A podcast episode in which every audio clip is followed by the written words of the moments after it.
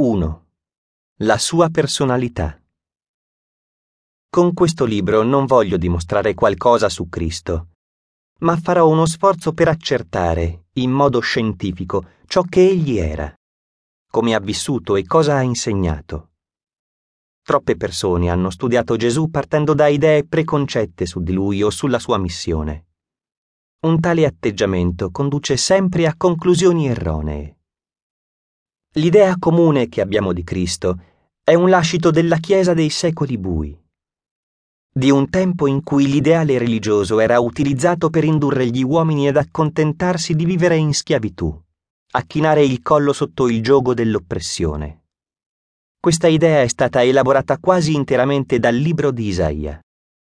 Il Cristo della Chiesa è essenzialmente il Cristo di Isaia, e le nostre idee sulla figura di Cristo non provengono affatto da uno studio imparziale della storia della sua vita. Disprezzato e reietto dagli uomini, uomo dei dolori che ben conosce il patire, come uno davanti al quale ci si copre la faccia. Era disprezzato e non ne avevamo alcuna stima.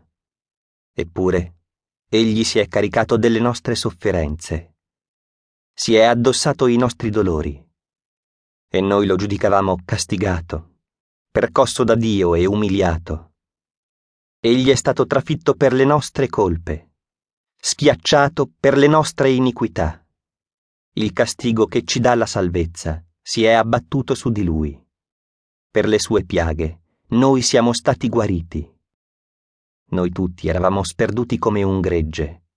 Ognuno di noi seguiva la sua strada il Signore fece ricadere su di lui l'iniquità di noi tutti.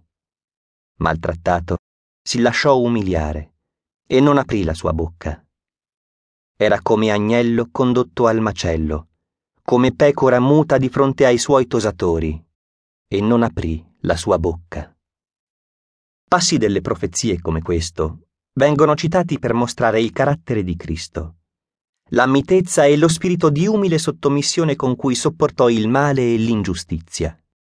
Ci è stato indicato come modello ideale un uomo povero ed emarginato, che gli appartenenti alle classi superiori guardavano con disprezzo a causa della sua umile origine e della sua bassa condizione sociale.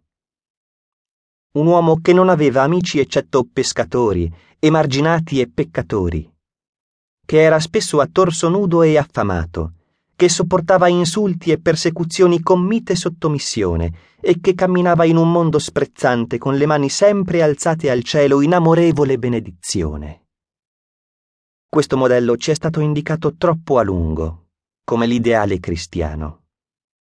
Siate miti, siate sottomessi, siate come l'agnello, come la pecora.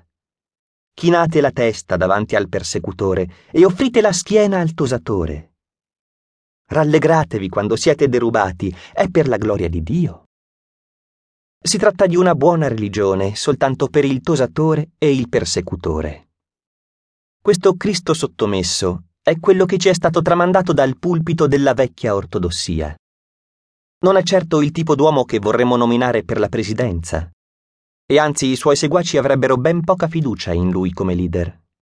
Nessun imprenditore di oggi farebbe di lui un manager e se fosse trasmesso in tv il messaggio che il Presidente degli Stati Uniti rassegnerà le dimissioni e da domani questo Gesù sarà il nuovo capo dello Stato, il 95% dei cristiani ritirerebbe il proprio denaro dalle banche e la paura del suo avvento scatenerebbe il panico sui mercati e presso la popolazione. Ciò che mi propongo di fare è studiare i quattro Vangeli alla luce della storia, per accertare se questo sia il Cristo reale. E se così non fosse, per trovare il vero Gesù e capire chi e come realmente fosse.